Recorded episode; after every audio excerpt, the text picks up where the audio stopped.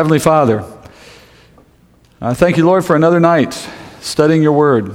I thank you, Lord, that we have this word before us because there's so much that you've given to us about what's coming, and so much we can know about it, Father. So much that you have asked us to know. And I know, Father, that many are reluctant to get into things that seem um, daunting and confusing. And yet, Father, we know that is only the product of the enemy. And that you have given us this word to understand it. You've made it clear to us so that we'll know it. Uh, there's something in it, Father, that will bless us. We thank you for that up front, before we even know what it is that we will receive. And I ask, Lord, that as we study and learn, that maybe the most important thing we'll receive, Father, is a confident assurance that we can understand these things and that what has been placed here is for our benefit. And uh, we, will, we will find that benefit soon enough. And I thank you, Lord, in advance for that. And I pray in Jesus' name, amen.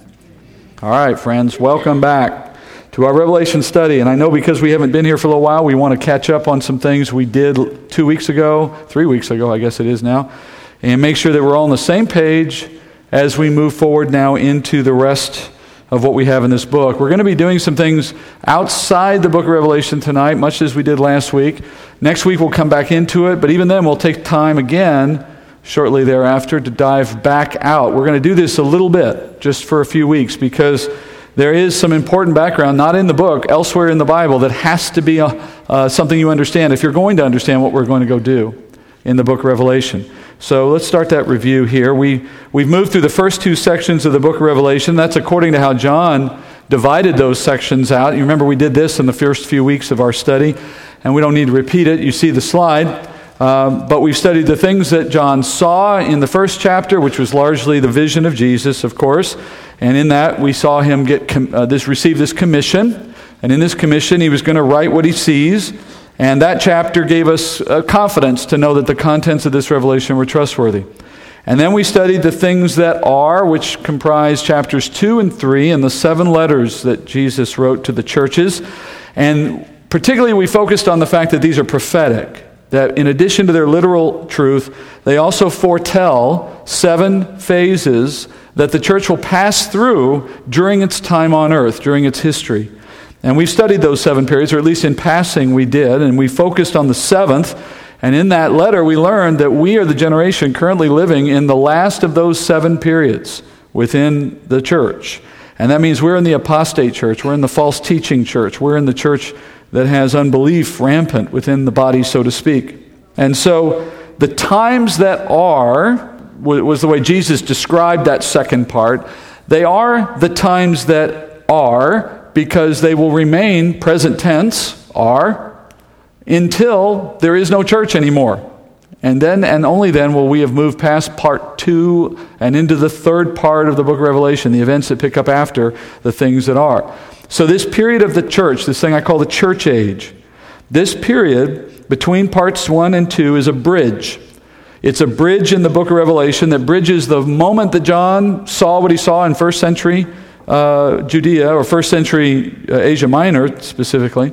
It bridges that until we get to those things that happen after the church age, the things which are in chapters 4 and onward. So, this period of the things that are moves us into the future. Now, we're not physically experiencing anything outside of this age yet. We're still in this age. So, at this point, we're now going to start studying things yet to come for the most part. But, as we said last week, before we can move into the things yet to come, the things that will follow the church, we have to gain a better perspective historically on what God is doing at all. And in other words, if we're going to understand how He ends the age, we need to understand how and why He began it. Because God is not a God of, of random behavior. Everything He does has purpose. And so He established this age for a reason. It makes sense then that the way it will come to completion is connected to its purpose for existence. And so we're going to watch how this thing came to pass by studying its beginnings. And we did that, as you remember, looking backward in time, looking at what we see in the book of Daniel. Daniel is the book that tells us about this period of history that the church occupies, and more than just this, the church, of course, it's a much longer period of time.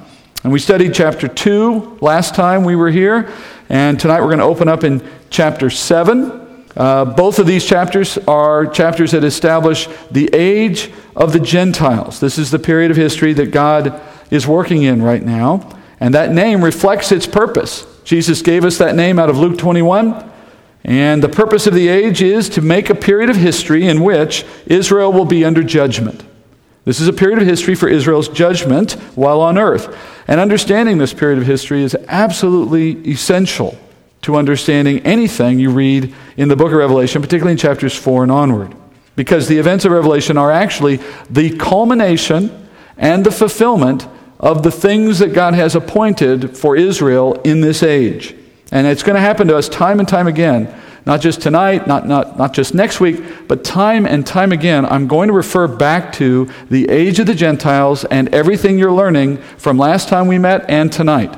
So if you didn't see last time we met, go online, watch it, please. And then when you pay attention to tonight and you put the two together, you're going to have some important background. And don't think it's just going to be in your head and then out. You're going to hear about it over and over again because it is literally the key to understanding some important things in the book of Revelation. So, Jesus told us in Luke 21 that our current age is the age of the Gentiles. And he said this age would be marked by three circumstances uh, for Israel. And the first of these, in, in this present age that we're in, the first of these present age circumstances would be that Israel would be subjugated to Gentile powers. And so in this present age, we have three definitions we have to carry through. As long as these three, the first being that Israel is subjugated, as long as these three are true, then the age is still present. Remember, we said the church occupies the last days of this present age. So we've only seen the very last piece of it. It's been going on before that.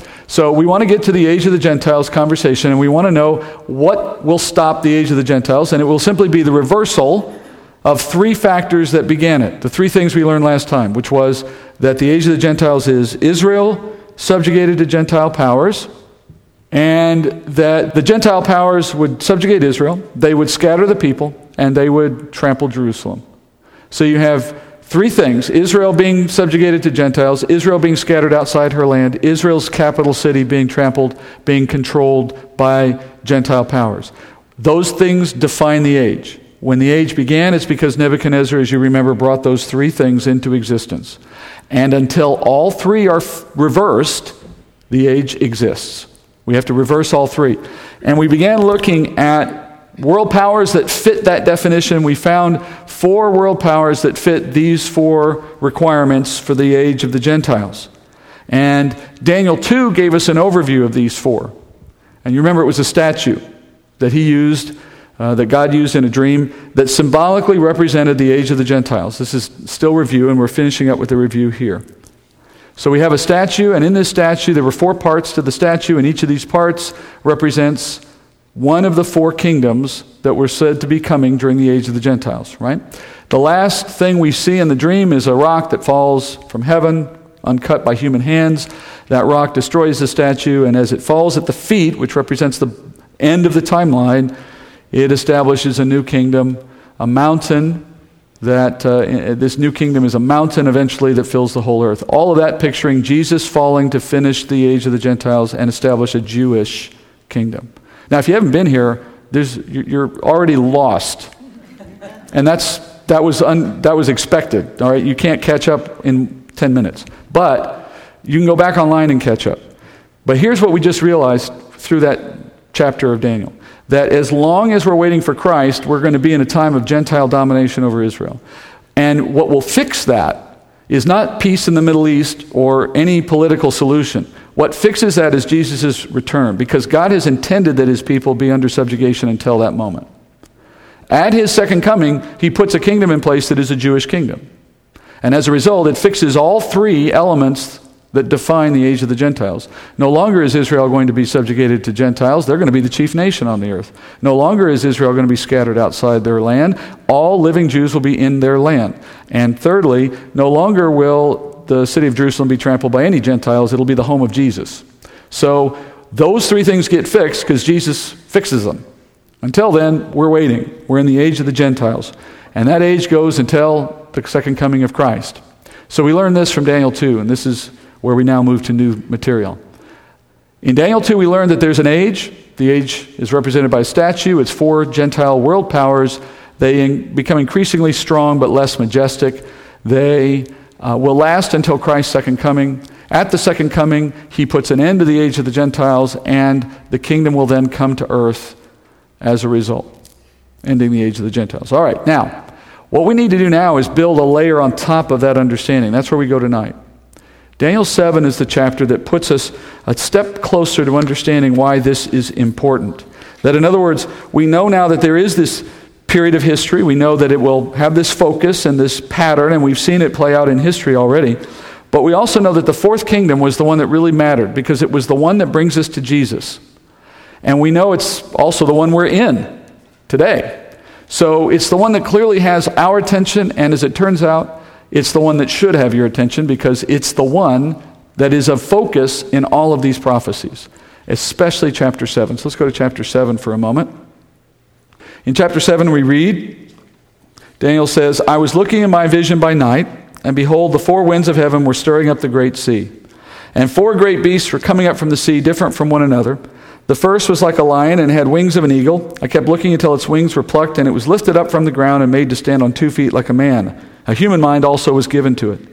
And behold, another beast, a second one resembling a bear, and it was raised up on one side, and three ribs were in its mouth between its teeth. And thus they said to it, Arise, devour much meat. After this I kept looking, and behold, another one, like a leopard, which had on its back four wings of a bird. The beast also had four heads, and dominion was given to it. All right, now because we have Daniel 2, we can summarize what we're studying here in Daniel 7. That is, I don't have to go through it in the same way we would have gone through Daniel 2 because we know we're looking at the same thing. At least you know that because I'm telling you that. But it becomes self evident very quickly. All right, so instead of a statue this time in terms of a timeline, the statue gave us a, a timeline. They were all connected to one another and they flowed from head to toe, right? Now we have four beasts. They're not connected in any way. So we don't have a timeline this time. What we're looking at now is the nature of these kingdoms. And the animals give us a little more detail about the nature of the kingdom.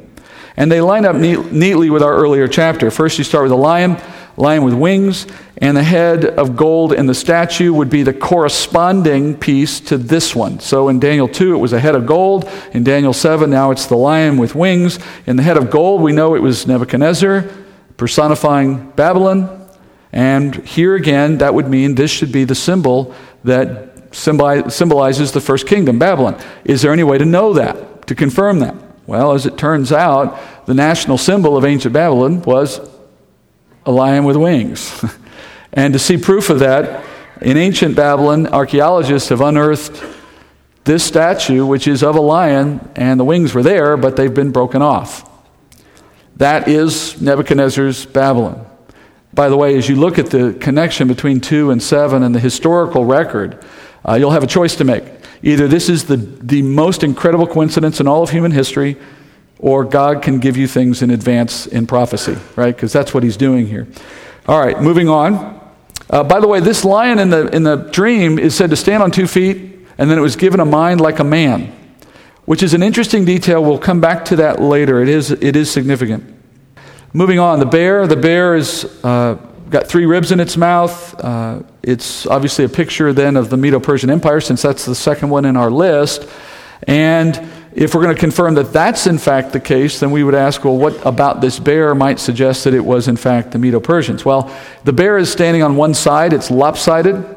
That would correspond to the fact that the Persians were the far greater power in, the, in this union than the Medes were. It was a very dis uh, or uh, unequal union. You had much more power with the Persians than with the Medes. And then you have the three ribs, which represent the various kingdoms that the Medo Persian Empire conquered on its rise to power. By its zenith, it had conquered Lydia, Babylon, Babylonia, and Egypt, which are three ribs. So that's, again, either a coincidence or God is telling us something. I'll let you guess which one I think. And then finally, the third animal, finally, for this section, the third animal, the Greek Empire, uh, why would it be represented by a leopard? And why four wings, four heads? Well, you remember some of the history from last time, right? First of all, uh, a leopard represents the absurd speed of the Greek conquest. In fact, the Greek conquest wasn't just as fast as a leopard, it was fast as a leopard that could fly. So it's a you know, incredibly quick moving army. And then four heads and four wings would reflect the fact that it broke into four pieces after Alexander the Great died. So here again, details that line up perfectly. All right, but those came and went pretty quickly in this chapter. You got 28 verses in chapter 7, and we're only at, what, verse 6? And we're already moving on into the next kingdom. So you get a sense right up front which of these four matters, because it's the one that gets all the press. Okay? And that takes us to the next section. Verse 7 After this, I kept looking in the night visions, and behold, a fourth beast, dreadful and terrifying and extremely strong, and it had large iron teeth. It devoured and crushed and trampled down the remainder with its feet. And it was different from all the beasts that were before it, and it had ten horns. While I was contemplating the horns, behold, another horn, a little one, came up among them. And three of the first horns were pulled out by the roots before it. And behold, this horn possessed eyes like the eyes of a man, and a mouth uttering great boasts. All right, now, like Daniel 2, the fourth beast breaks the pattern. If you remember in Daniel 2, we had homogeneous, monolithic empires. And then we get to number 4, and Daniel says, This one's different. It's going to break up all the previous into pieces. And so, what we learned in Daniel 2 was that once you get to the fourth kingdom, you're no longer looking for one entity under one name. Yes, it, it, began that way with Rome, but it didn't stay that way for very long. And we've gone now 2,000 years, and it hasn't been one name for most of that time. And that's to be expected. So you're not looking for a name, you're not trying to peg it on one entity, don't even bother trying. Daniel's told us that's not what you're looking for. It is a collection of things that collectively accomplish the means of the age of the Gentiles. Collectively, they accomplish those same three purposes with respect to Israel. Okay? And by the way, it doesn't just include the European or Middle Eastern areas. Uh, as Daniel says here, this fourth kingdom devours the whole earth. So, in time, what was just what Europe became North America and South America, and then eventually Australia. And so, as people moved and migrated, what was the kingdom that occupied the world, known at that time, has become a kingdom of the world, but it's still in pieces. And collectively, it accomplishes what God has intended. The age of the Gentiles is not about a certain kingdom or four kingdoms, it's about Israel. It's about Israel not having prominence. And God is achieving that now in this last period through a collective alliance of a world against Israel in one form or another. The fourth beast follows that pattern. Keep in mind, the first three were all very neat and easy to understand, relatively speaking. I mean, they're not animals you'll find out in the woods. Well, the bear, I guess you could. But not the lion, not the leopard, not with wings. And yet, they're very identifiable lions, bears, leopards. He gets to the fourth one, and the fourth one is apparently so different, dreadful, and terrifying, he doesn't even bother making a comparison. Uh, a comparison escapes him here because there is no comparison. This beast doesn't have any relative animal in the kingdom. So we're going to put this on instead, just as an example. And this fourth beast, Daniel says, crushes and breaks down all the previous. Same language as Daniel 2. Again, confirming that in the fourth kingdom, we don't try to look for a single name. We understand that this is different. And in the case of this fourth one, we get additional detail that adds to what we learned in the second chapter of Daniel. So we know that it's going to break down, like it said back in Daniel 2. Daniel 7 says that uh, the, he desires to know the exact meaning of this beast. And he says it's going to be one that uh, breaks down, destroys, crushes, tramples, exactly like what we saw with Rome and Europe in earlier times back in chapter 2 of Daniel. All right, now we get to the new stuff. And just as Rome became Europe and onward, eventually what we have today transitions into something new. And it's represented by horns. Okay?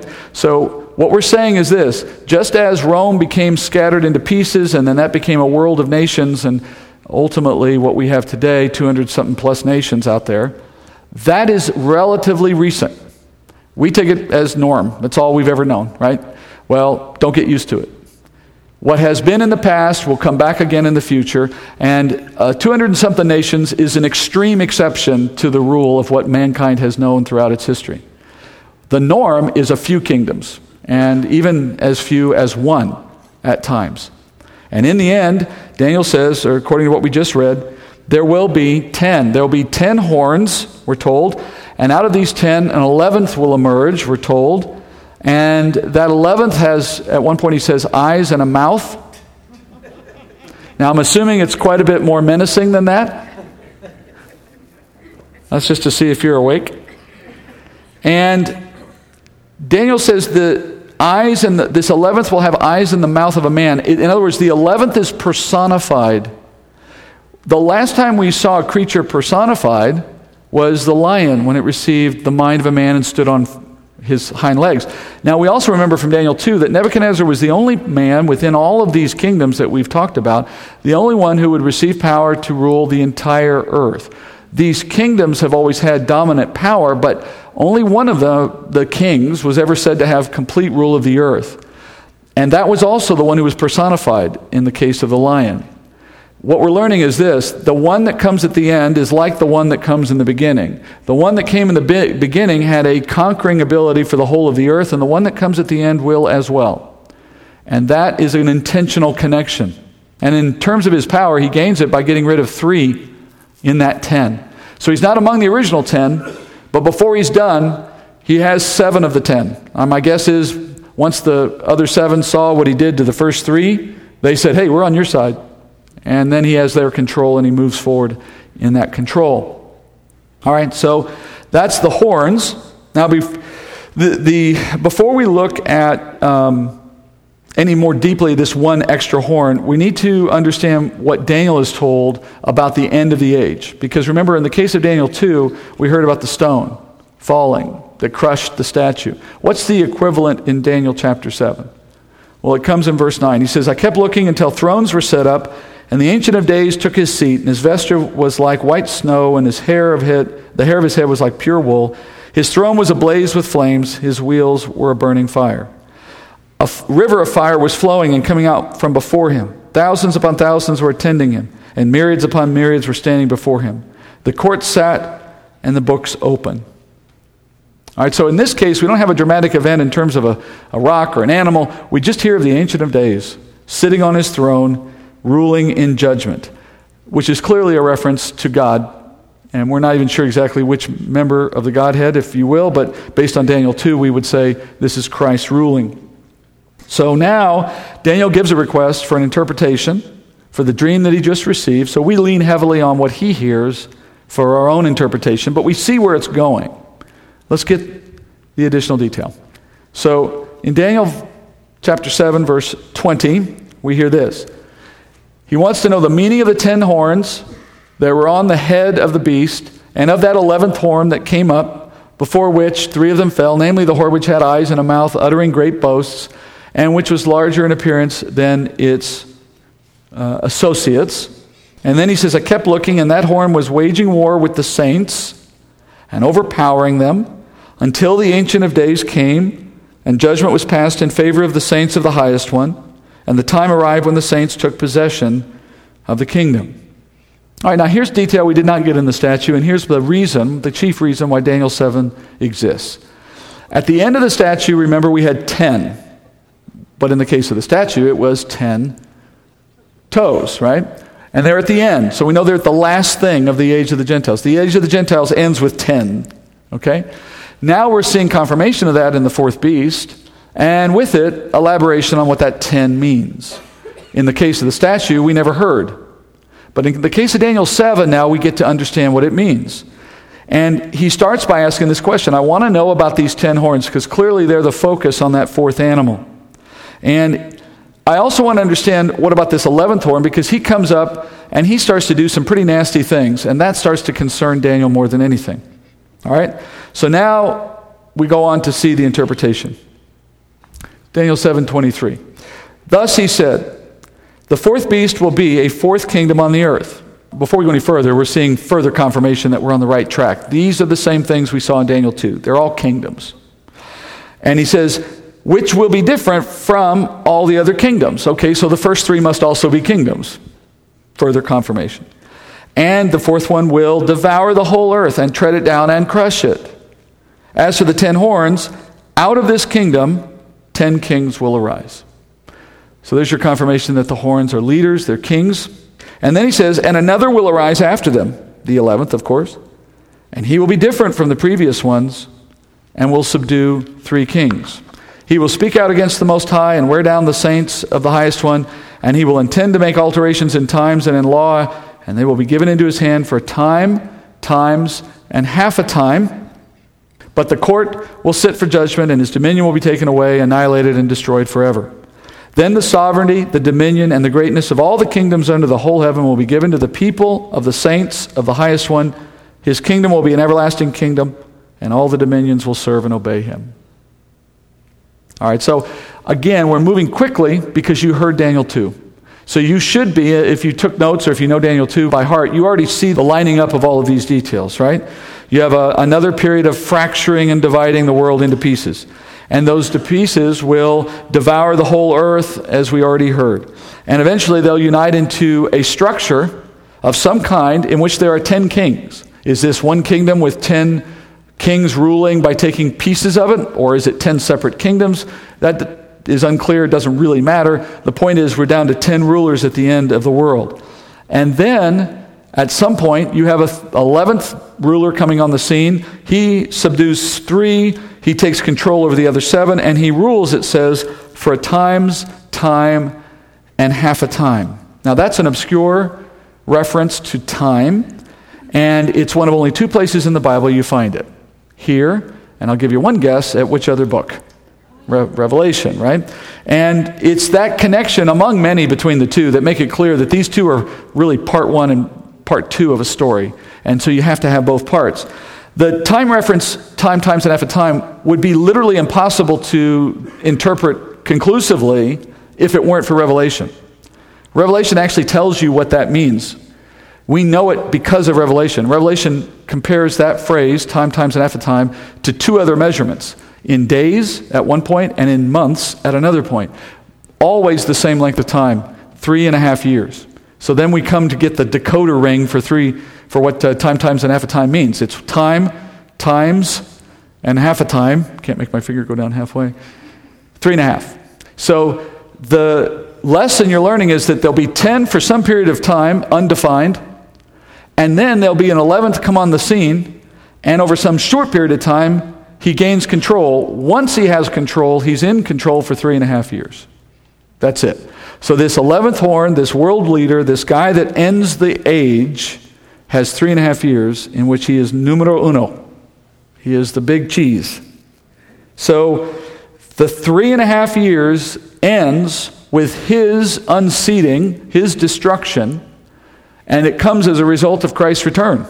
And clearly that makes sense. Christ comes back and gains all power. So whoever had it isn't going to have it after Jesus comes back. So that's what we just learned. We don't have names for these people. You might already have them in your mind, of course, but that comes later.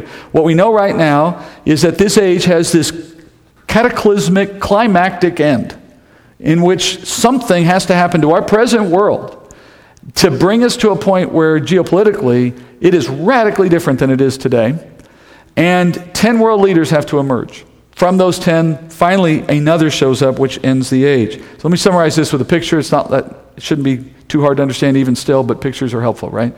So we get into the fourth kingdom with Rome, but Rome is not what we keep very long. We end up with this east west monolithic Roman Empire being divided and fractured in pieces, and then I came up with the name imperialistic democratic alliances, but whatever you want to call it, it's the world today. And that world today continues for a time until at such point, you get 10 kings near the very end of this period. And as we zoom in on those 10 kings, there's a point before the end in which a new guy shows up. And at first, he's not a power center, he's not one of the 10. He's sort of there, but not in charge. But something happens. And in what happens, he's able to move three out of the way. And what's left is him and the rest of the guys running the place for three and a half years until the rock and once the return of Christ happens, then we end up with the mountain that fills the whole earth. All right, so this is very much in alignment with what we already heard in Daniel chapter 2. And I went through it because what you learned here in Daniel 7 and what you didn't have from Daniel 2 is that extra element about the 10 kings at the end. And there's some important consequences in what we just learned. That is, there are some important details there that you need to remember. First of all, you need to remember that we have 10 before we have the 11th. The 11th cannot appear until we have 10. Now, if you know where we're going with the 11th, that is, if you know who that's referring to, and again, we'll talk about it later, then you can debunk anyone who might come along now and tell you that they think they know who the 11th is in our world today. They can't know because we don't have 10. And until there's 10, no 11th emerges.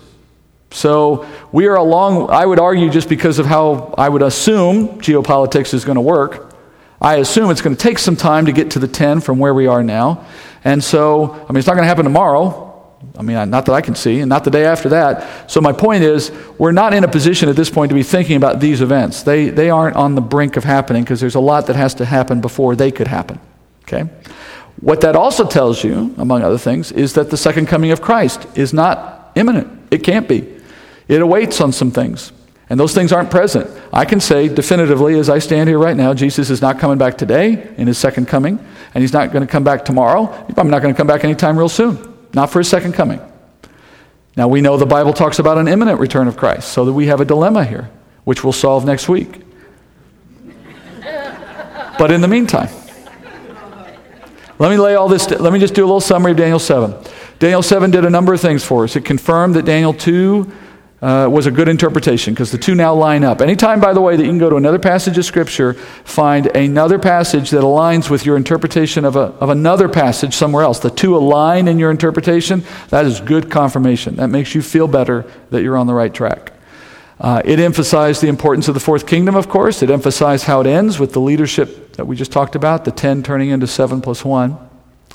And it confirms that the end of the age, the toes from Daniel 2, in other words, represent this change in leadership right at the very end. I mean, think of it this way as long as a toe is to the rest of the body, so is this period of history to the whole of the age of the Gentiles. It's just going to be at the very end. Okay? All right. Now, as we think about this scenario, the age of the Gentiles, let me put a map or a, a, a, a picture together. I'm going to use a lot of pictures in this course. And my style of teaching in this class is to use pictures to build a story that helps you remember the bits and pieces. So the graphics will build. Things that we start with will still be around weeks and months from now with new stuff attached to it, okay? And that helps you begin to see how what Scripture tells us from the beginning to the end is a big story building to what we learn in Revelation. So let's with some things we already have and continue adding to it. So we have the age of the Gentiles, a period of history that we're still a part of. It started with Nebuchadnezzar. He was the first guy who accomplished the three things that Jesus said defines the age. And when he conquered Jerusalem and conquered Judah and scattered the people of Israel, he accomplished those things. And then after him came the next kingdom, Medo Persia. And then after that, the Greek Empire. And you notice I've got both the statue and the animals up there just as reference. Then we get into the fourth kingdom, very different from the others, right? Not at all like the ones we studied before. And then at the very end, and I put a little red and white hash mark up there to signify the very end, that's when all the really interesting stuff starts to happen. That's when we get down to 10 leaders and then one leader and then all the rest, okay? It's some period of time we don't have defined just yet. And then, of course, Jesus shows up at the end. Now, because so much of this is past history, I can put some dates to it, which I didn't get from Daniel. So we can start to put ourselves in there. We know where we showed up on that timeline, the church age, and that's not necessarily meant to represent how much of the fourth kingdom we will occupy. We'll talk more about that in a minute. I'm just sticking it there for now. And the dates. Those are the dates in which those transitions happened. And the way you pick those dates, by the way, is on the same basis that we define the age. When did they conquer Jerusalem? That's what those dates mean. Because that's effectively when they took the place of the prior kingdom in being the Gentile in charge over Israel. Okay? So that's the age of the Gentiles. Now, we would love to know, wouldn't we? This. Wouldn't you love to know, well, for example, some of the questions that you might have right now. How long does this thing last relative to this thing? Does it go all the way to the end? Does it stop before we get to the bad to, to the red and white hash mark? Does it go somewhere into the middle of it? Those are the questions that start to really dominate debate within the church. It's such a shame that there is a debate, frankly, because the answers are so painfully, pain, painfully and plainly obvious. I say plainfully because it's the two put together. Um, that when we're done with this class, you not only will be able to explain it well to anyone who asks, but you will be in amazement that we even have disagreements. because it's, and I won't have to, it's not about me convincing you. Trust me. you will see it on the page and you'll be like, obvious, Steve, obvious. And I'll say, yeah, it's obvious because of the way Scripture lays it together. You just have to put all the pieces in place. All right? So, we would love to know how we fit into this. Because clearly, this has been going on a lot longer than we've been around. And it's about Israel, it's not about us. So, we sort of seem like the group crashing the party. We've kind of come into the middle of something. But God doesn't do anything randomly, so the question becomes why are we involved at all? Why are we in this whole thing? And so that's our next question. That is, we want to start to understand if we look at the church age for a second, how does the church age relate to what we just learned about the age of the Gentiles in terms of time? In terms of time. Let's start by overlaying the chapters of Revelation on this chart again. I think we did this once before, right? So Daniel saw what he saw at the end of the first century. That's right about the end of the first period of the church age, right? And then the things that are, chapters 2 and 3, well, that's the whole of the church age. We said that.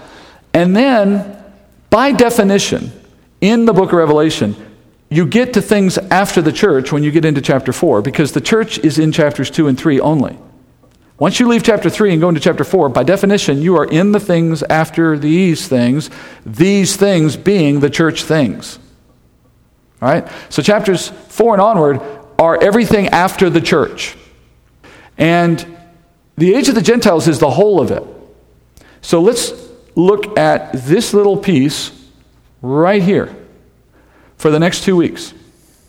For the next tonight and to next week, we need to focus in on that little piece because once we get into four and onward, the church is in the rearview mirror. And that would need to be then addressed. How did we get there? Why are we out of the picture? What's coming next? That, that transition becomes a key conversation for the next two weeks. All right? And to do that, guess where we get to go? Back to Daniel but Daniel 9. Daniel 9 is the book, uh, chapter of, the, of Daniel that gives us the timeline for the events we just studied, and in particular, a timeline that lets us put the church in the proper perspective, okay? So we're going to go to Daniel chapter 9 next, verse 1. And this is a great story. All of the chapters we've studied really have a story element to them, but this one in particular, and I love this one. Verse 1 in the first year of Darius, the son of Ahasuerus of Median descent, who was made king over the kingdom of the Chaldeans, in the first year of his reign, I, Daniel, observed in the books the number of the years which was revealed as the word of the Lord to Jeremiah the prophet for the completion of the desolations of Jerusalem, namely 70 years. Now, here's the story Daniel's in the first year, he says, of Darius of Median descent. Now, he's a Mede. Darius is a Mede. So Ding, ding, ding, ding. Where are we in history then? We're in the Medo Persian Empire. Daniel has lived through the entirety of the Babylonian Empire from the time he was captured. And he is now in the year of Darius. Darius is the first king of the Medo Empire at that time, the Medo Persian Empire. So that means the Babylonian Empire has fallen to the Medo Persians. That happened 69 years after the nation of Israel was taken captive by Nebuchadnezzar. So Daniel is now an old man, and he has lived most of his adult life, all of his adult life, most of his life in Babylon.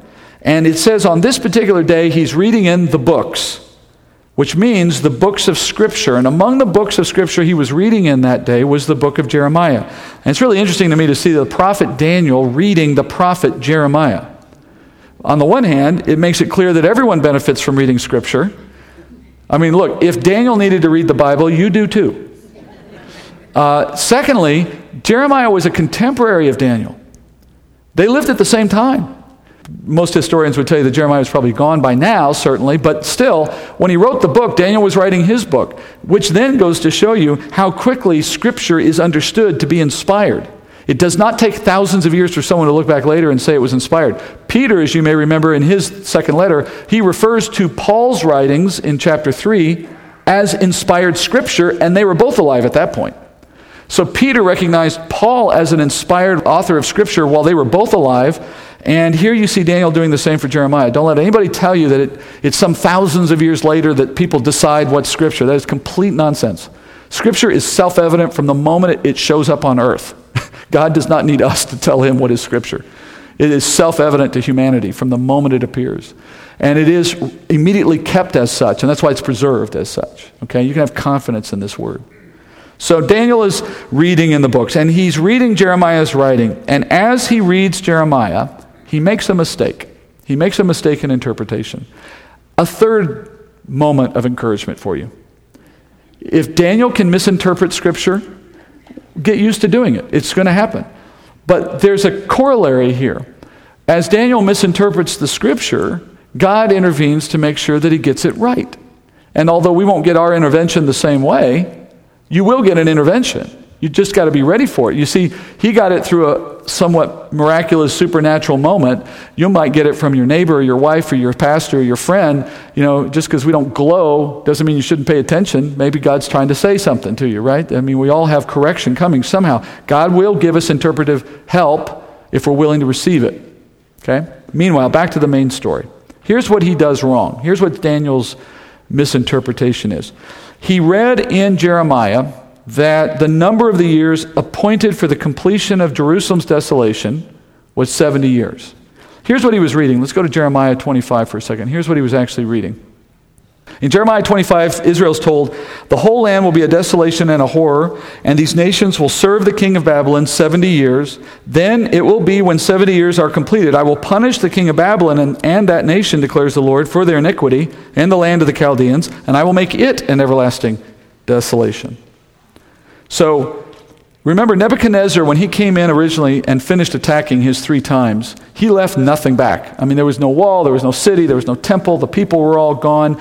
And so it was truly a desolation following Nebuchadnezzar's attack. Jeremiah tells the nation of Israel that that desolation was to last 70 years for them. And Daniel, you know, when Daniel's sitting there in the 69th year, and he's reading Jeremiah and he's reading Jeremiah 25 and he sees this, it must have triggered in his mind this, this memory that if, Dan, if I'm supposed to be here 69 or 70 years and Jeremiah is saying 70 years is at the end uh, of this time outside the land, we must be coming up on that moment, right? The numbers are, are obvious. And he saw Medo Persia, the Medo Persians taking over the land, conquering Babylon, just like Jer- uh, Jeremiah said. Here's Jeremiah writing long before it happened, predicting exactly how long it would be before the Medo Persians conquered Babylon, and they did it. I mean, Scripture is, is just amazing that people ever doubt it, right? And there was something else that probably came into Daniel's mind. You notice it said he was reading in the books, not just the book, but the books. He wasn't just reading Jeremiah. When he read Jeremiah, this is probably what also popped into his mind.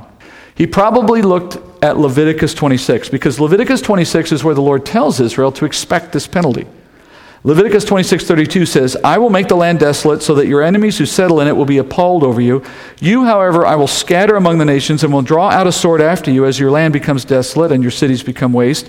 And then the land will enjoy its Sabbaths all the days of the desolation. While you are in your enemy's land, the land will rest and enjoy its Sabbaths." Here's what the connection is.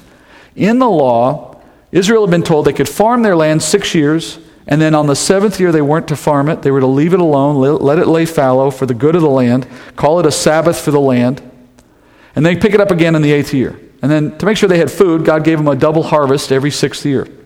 So they'd have extra food every sixth year. They didn't have to work on the seventh year. Now you would think that would be a great incentive to just, you know, chill out on the seventh year. Less work, right?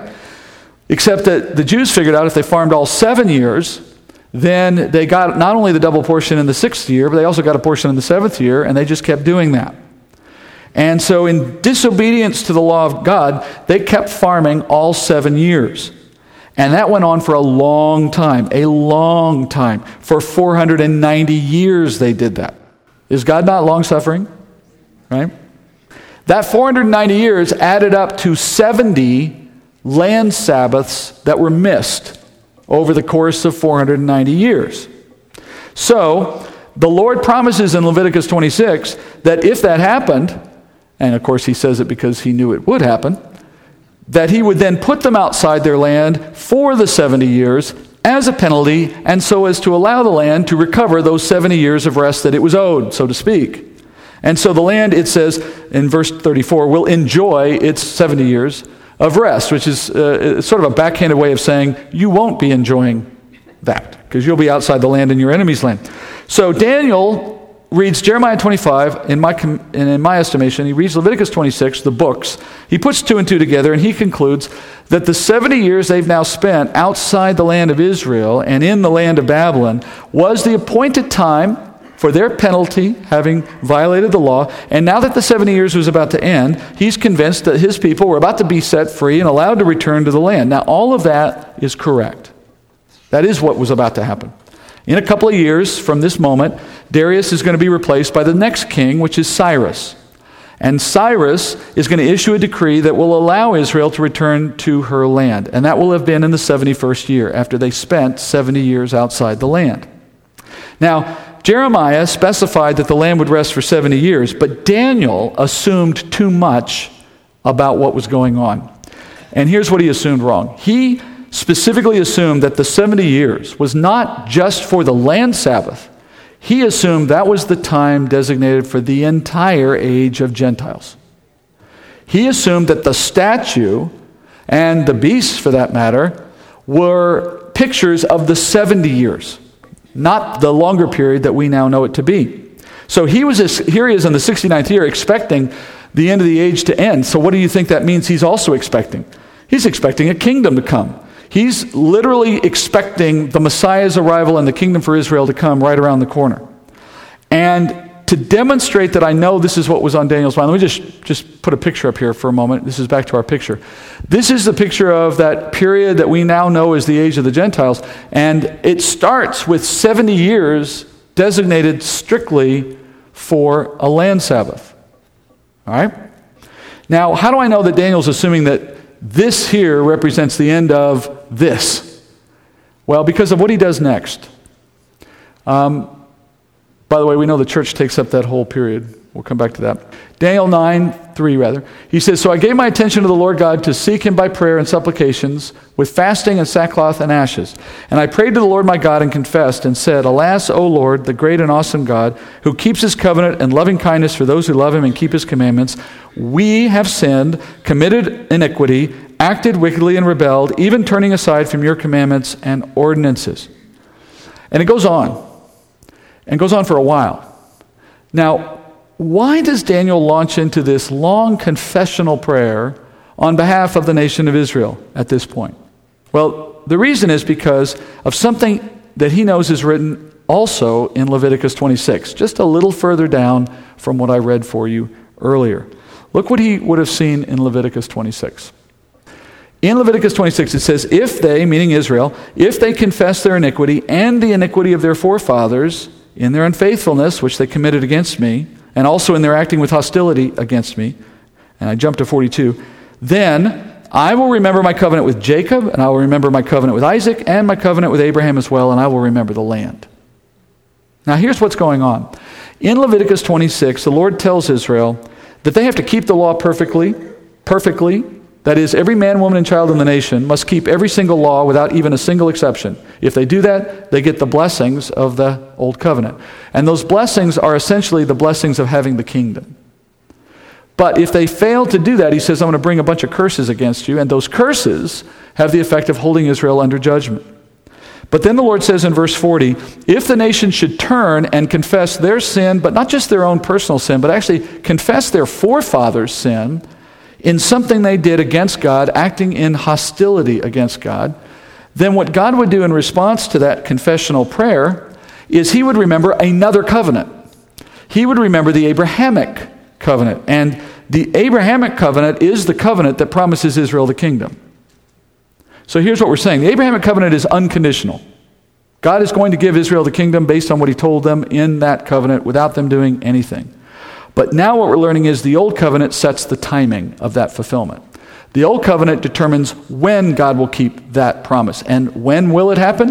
When Israel confesses two things their own iniquity, and secondly, an action that their forefathers took against God, which we find out later is in reference to their crucifixion of Jesus.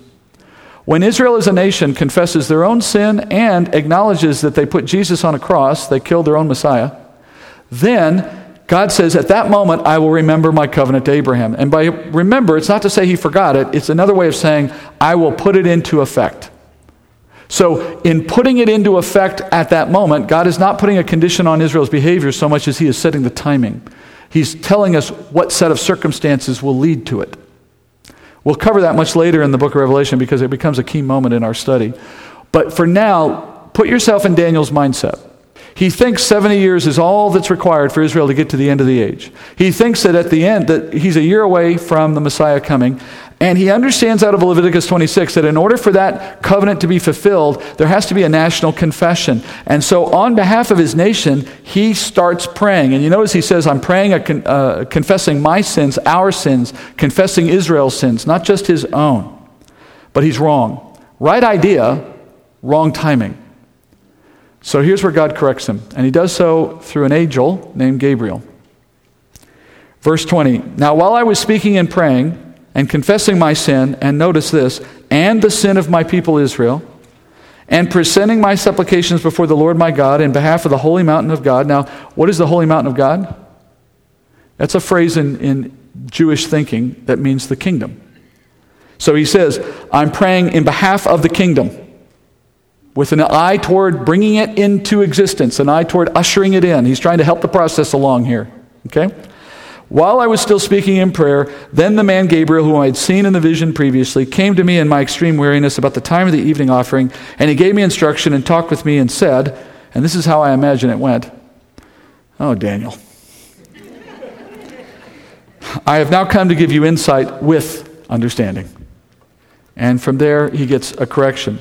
Um, Verse 23, he goes on At the beginning of your supplications, the command was issued, and I have come to tell you, for you are highly esteemed. So give, give heed to the message and gain understanding of the vision.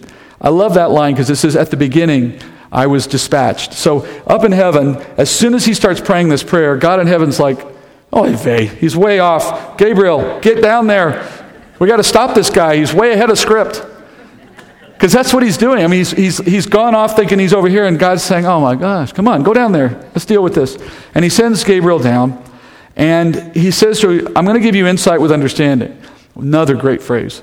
Everyone thinks they have insight, but not everyone's got understanding. And so, insight is, is, I guess, the Bible's way of saying you have an opinion. But I need you to have one with understanding, he says. That's the key. And then he begins to give him the correction. All right, so that's our focus as we finish here. What is the correction?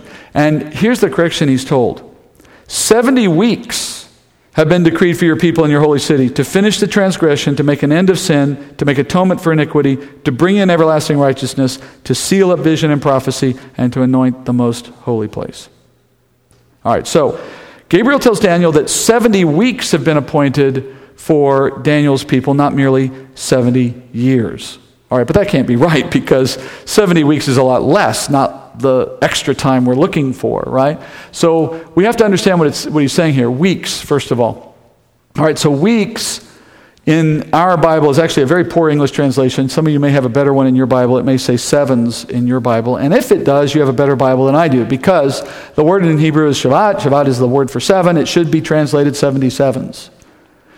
So what Daniel heard is 77s are appointed. 490 are appointed.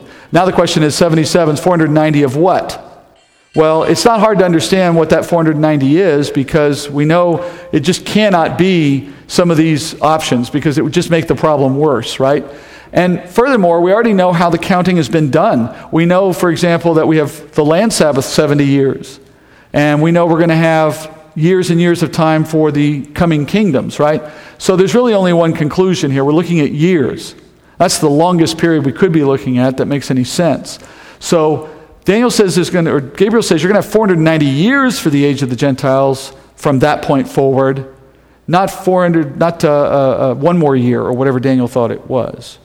But even that poses an issue, right? Because 490 years is long since past. We're well beyond that. And yet we haven't seen Jesus come back yet. So it seems to be there's this conundrum. We, we know we're still in the age of the Gentiles because we haven't seen what was said to happen at the end yet. We haven't seen 10 world leaders, right? We haven't seen one guy rule the world. But on the other hand, that number doesn't fit with the time that it's been. And given how specific and how pr- precise all of the prophecy's been up to this point, we can't expect that it's going to be that off. So let's see if we can find how this works. And to do this, you need to follow carefully with what I'm doing on the slides. All right, so Daniel begins to get a specific roadmap on how to count because the counting of the 490 is a bit unorthodox. It starts off simple enough. We hear in verse 25 You are to know and discern that from the issuing of a decree to restore and rebuild Jerusalem until Messiah the Prince, there will be seven weeks and 62 weeks. It will be built again with plaza and moat, even in times of distress. Now, what I'm going to do is we're going to stop from just reading it. We're going to break it apart because as you break it apart, you begin to see how the language is meant to be understood. There are mile markers here being given for how we chart the 490. Starting with, he says, There will be, from the issuing of a decree to restore and rebuild Jerusalem, seven weeks. Now we know these weeks are sevens of years, so we're saying seven sevens of years. So a decree will be issued. We know Cyrus did that. We already said this. So, in a very short time following this vision, Cyrus did exactly what Daniel was told to look for. A decree was issued, and then it would be, it says, seven weeks until the restoration of the temple. And then to confirm that, he puts another mile marker at the end. He says, The walls will be finished even in times of distress. So the finishing of the walls marks the end. And sure enough, if you look at history in the scripture, Nehemiah's finishing of the walls happened 49 years after the Cyrus, the, the decree of Cyrus. Okay? Then we get to the next mile marker. He says, and these are interwoven. But he says, until Messiah the Prince, there will be 62 weeks, picking up from where the previous one ended. They're meant to be connected to each other. The language makes that clear. You see in the language, until and it will be, and so on. So there is this connection of events. You have the next mile marker being when Messiah will be cut off, which we know refers to Jesus' crucifixion. So you have these two periods 62 weeks uh, seven, sorry, uh, 49 years, which is seven sevens, followed by 62 uh, sevens, which is another 434 years. You put the two together, and of course, you got 483 years and 69 of our 77s already by the time Jesus is crucified. Well, you got one seven left over. So, where's that final seven? All right, well, we got one more verse, and in Let's see if I'm looking at my text here right. Verse 27, he says, And he will make a firm covenant with the many for one week, but in the middle of the week he will put a stop to sacrifice and grain offering. On the wing of abominations will come one who makes desolate, even until a complete destruction, one that is decreed, is poured out on the one who makes desolate. All right, so now we have this next line. He says, then, or he says, and he will make a firm covenant with the many for one week. All right, so there's our next mile marker. The problem, though, is that this mile marker is not connected to anything in the prior block.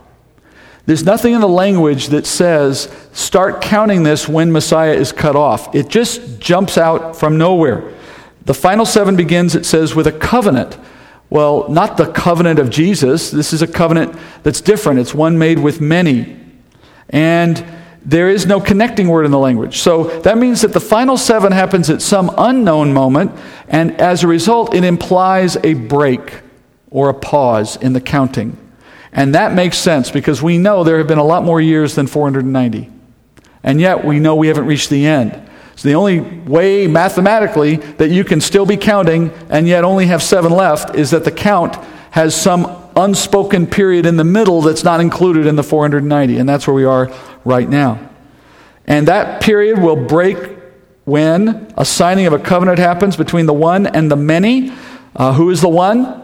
Who is the many? Well, start with the many. The many has to be Israel because the effect of the covenant is that it opens up the opportunity for grain offerings and sacrifice. There's only one community of people on earth who would still want to do that, and that is the Jewish people.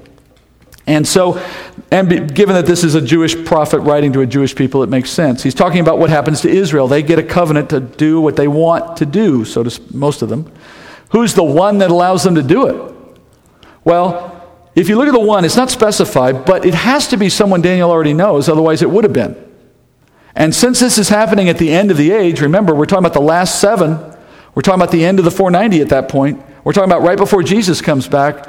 Is there a one that's in charge back in that time? Well, we just heard there would be, the 11th horn.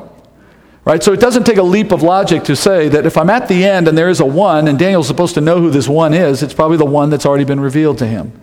So we conclude it's the 11th horn. And so this scene must include, and of course, three and a half years would be halfway through the seven. So we start to see the timelines making sense there as well.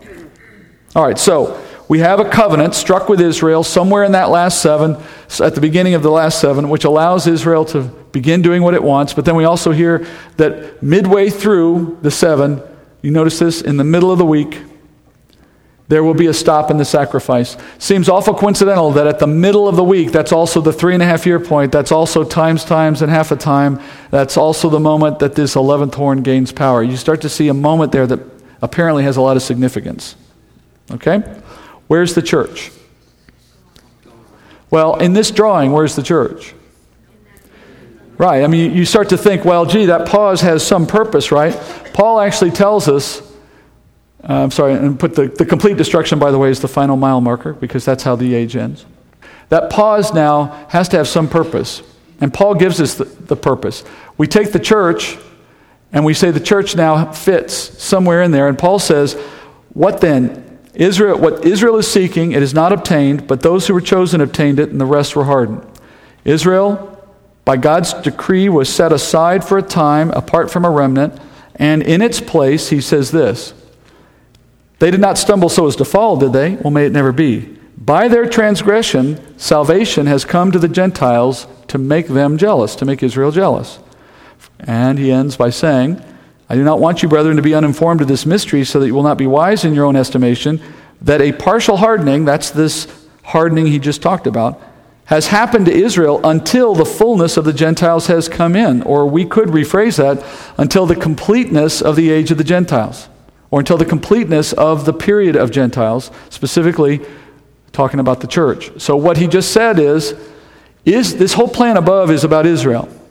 It's about bringing Israel to a conclusion that God has ordained for his people.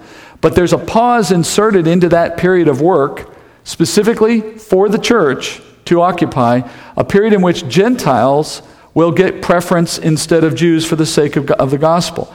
And it is going to continue until the fullness, or that word is the complete number, of Gentiles is found by God as he appoints. Once that period has met its purpose and is complete, then the age has moved back to the point of Israel's focus, and that is that last seven for Israel. So let's put these pictures together. So we have, um, you'll find something interesting here that you may not have seen before, but you, you see it now from the text clearly.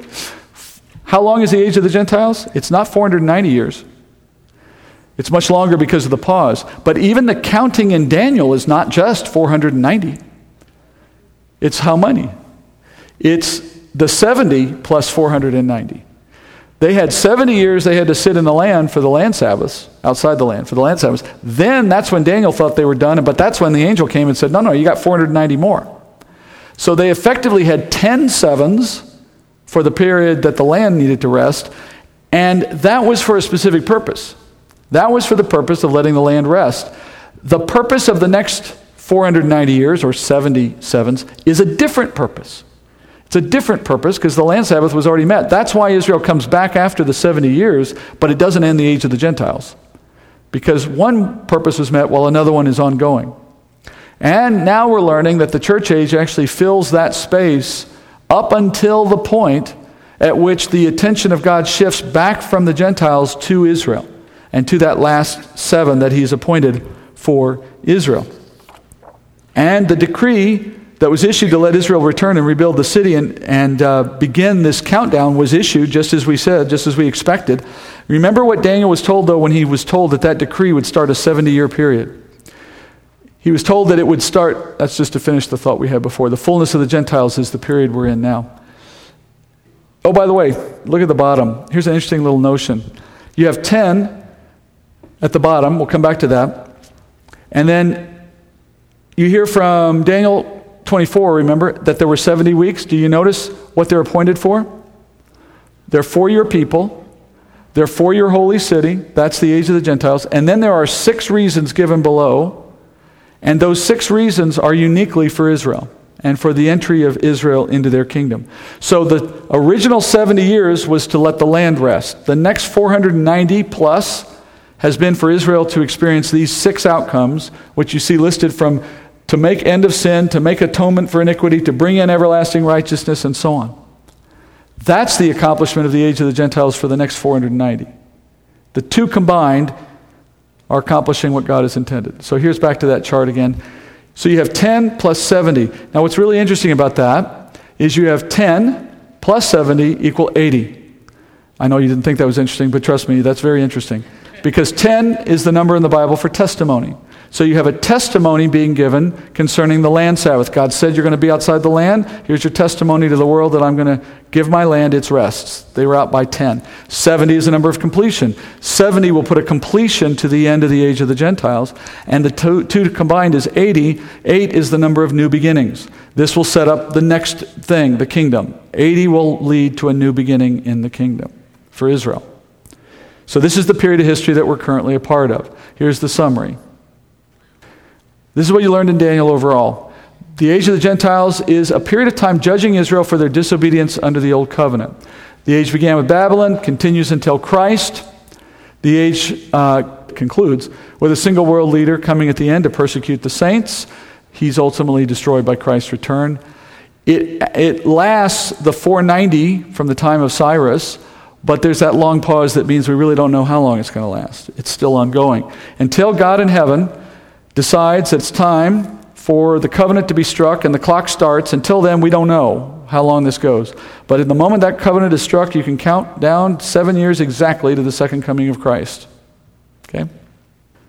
And then finally, when the fullness of the Gentiles has come in, then the final seven may begin. There's a lot more we're going to say on that when we get to next week. So don't think that's the only thing you're going to hear that satisfies the timing of why the church is or isn't involved. There's a lot more coming on that. But in the meantime, just understand that the timing of Daniel makes clear that the age that we're in has this break for a reason and a restarting of the last seven for a reason, and we're not the reason that it's restarting. We're the reason it paused. Final picture. So you have in that graph I showed you earlier the things that come after. Next week, we start looking at that. But we start by looking one more time at the break between the church age and what follows so that we can understand what changes so that the last seven can begin and why. All right, that's our course tonight. Let's pray. Heavenly Father, as uh, difficult things continue to come and as complexity continues to unfold, I pray, Father, you just give us the clarity we need to follow it. And help us understand, Father, what you're doing in the world around us so that we can communicate it clearly to others. Get us ready for what's coming, Father, because we're excited to see it. For we know, Father, that better things are planned for us. And we, we invite those at the earliest opportunity, Father. And we pray this in Jesus' name. Amen. All right, if you have to